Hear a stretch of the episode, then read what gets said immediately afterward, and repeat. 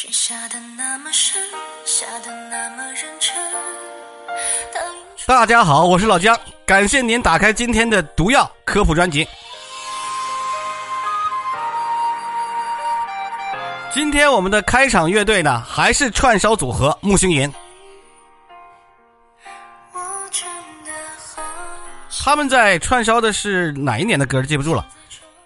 今天啊，老姜用无剧透的方式给大家科普一下，如果《流浪地球2》中的地球真的出去流浪了，地球会变成什么样子。这可以说是一个电影里没有展开的脑洞。流浪地球计划展开之后，地球的气候会变成什么样？人类扛得住吗？先上结论哈，流浪地球的计划开始之后，地球的气候将会进入地狱模式，彻底的不宜居了。按照影片设定的流浪地球编年史，2030年联合国向全世界公布流浪地球计划，按照项目实施一共可以分为6个阶段，需要总共2500年，大约100代人的共同努力。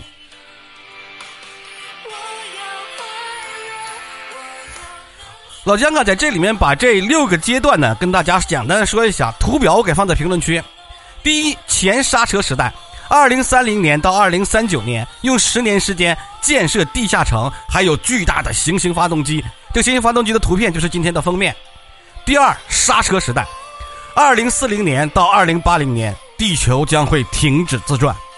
第三，逃逸时代，2081年到2130年，逃离太阳系。第四，流浪时代的第1阶段，将飞向比邻星。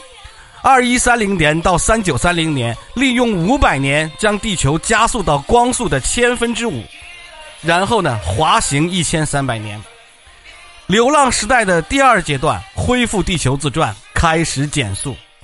第6，最后的阶段就是泊入比邻星轨道。真的是非常的具有史诗感，对吧？在这个阶段，地球的气候将发生完全的桑田沧海这样的一个变化。老姜曾经讲过一个很长的一个节目，大概半个小时的一个节目，讲的就是气候变化与人类文明史，也是有史诗感，大家可以找来听听。咱们不去探讨哈地球的地壳能不能扛得住，咱们就说发生这个事情，气候和生存环境的变化。在前刹车时代，也就是2030年到2039年那个10年建设时代，还有刹车时代2040年到2080年这50年时间，地球上将会开展大规模的工程建设。2034年开始地下城1期的建设吧，以及分布在全球1万台高达记住啊11000米的行星发动机的建设。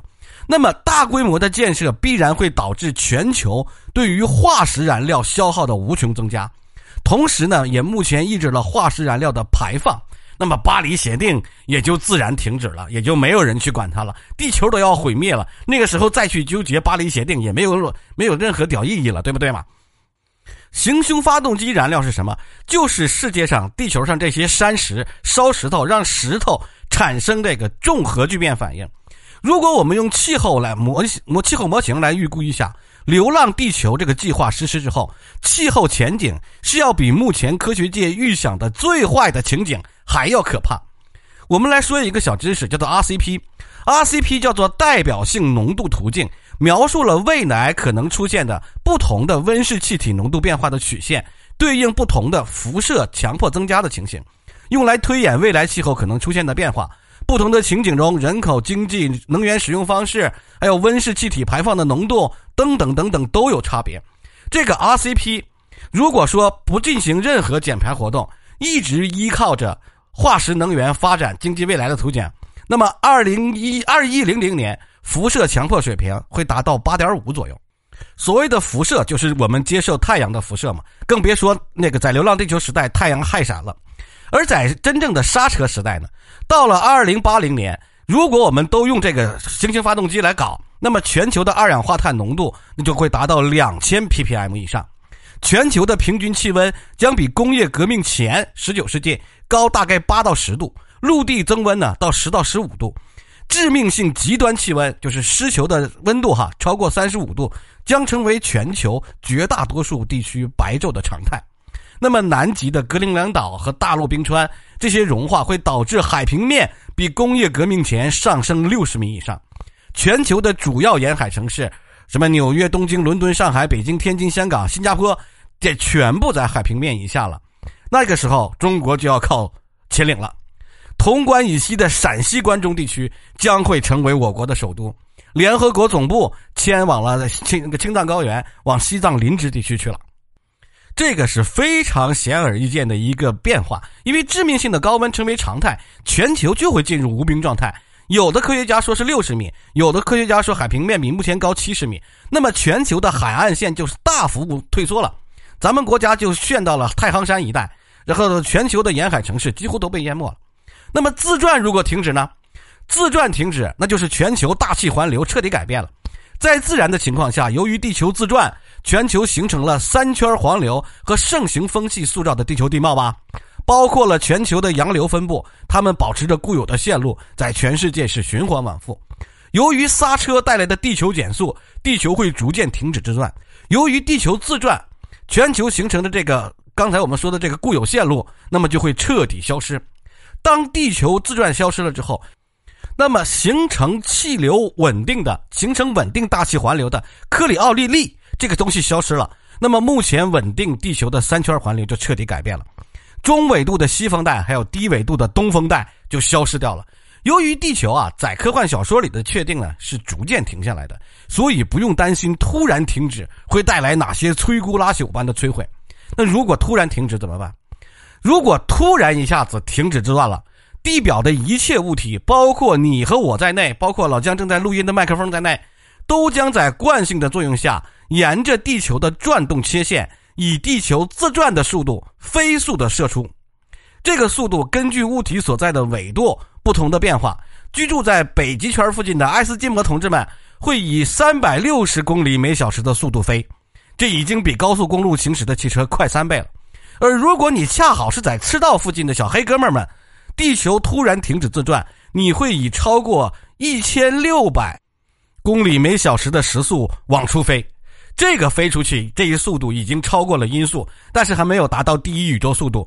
因此呢，地表的建筑、人类、动物并不会被它甩出地球，而是以极快的速度彼此相撞。甚至是在撞了一段时间之后，你才可能听到蹦撞的那个巨响。1600公里每小时的速度撞啊，撞上什么这比子弹还快，撞上什么都是一团模糊了。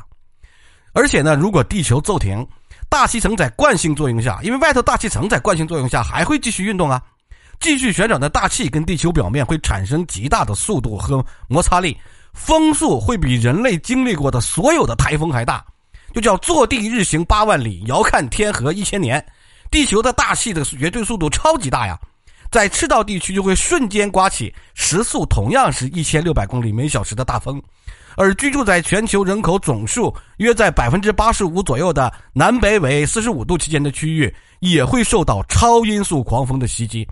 这种比12级台风还要大14倍的飓风，可以把陆地上突出的任何建筑物瞬间的夷为平地，所到之处只有断壁残垣。可以说地球表面的生物将在一瞬间遭到灭顶之灾啊！地球停转之日就会这样。如果地球停止自转，日夜交替消失，全球将有半年以上是白昼，半年以上是黑夜。向阳面长达半年的白昼时间，温度会极高，最高温度长期维持在70度左右。由于背阳面中心温度极低，最低温度将会降到零下60度左右，处于冰封状态。向阳面下面呢就会形成巨大的暖中心，背阳面的极冷中心呢就会形成巨大的冷中心，暖中心跟冷中心。地球大气主要以大规模的对流和端流为主了。由于全球尺度的风系的消失，地球系统的热交换系统就彻底的降低了。这就是向阳面、背阳面平均的温度差要到100摄氏度以上了。当然哈，以上情况还没有考虑到那个行星发动机的热辐射效应。如果考虑到行星发动机的热辐射，情况可能完全不同。行星发动机刚才老姜不说过了吗？是重核聚变实现的，其余的部分能量呢用来推动地球，另外一部分能量呢转换成为热能。全球有1万台行星发动机，总推力达到150万亿吨，这个功率达到了目前地球所接受的太阳能的40倍，相当于有40个太阳照耀地球，引起的地球升温那是非常恐怖的。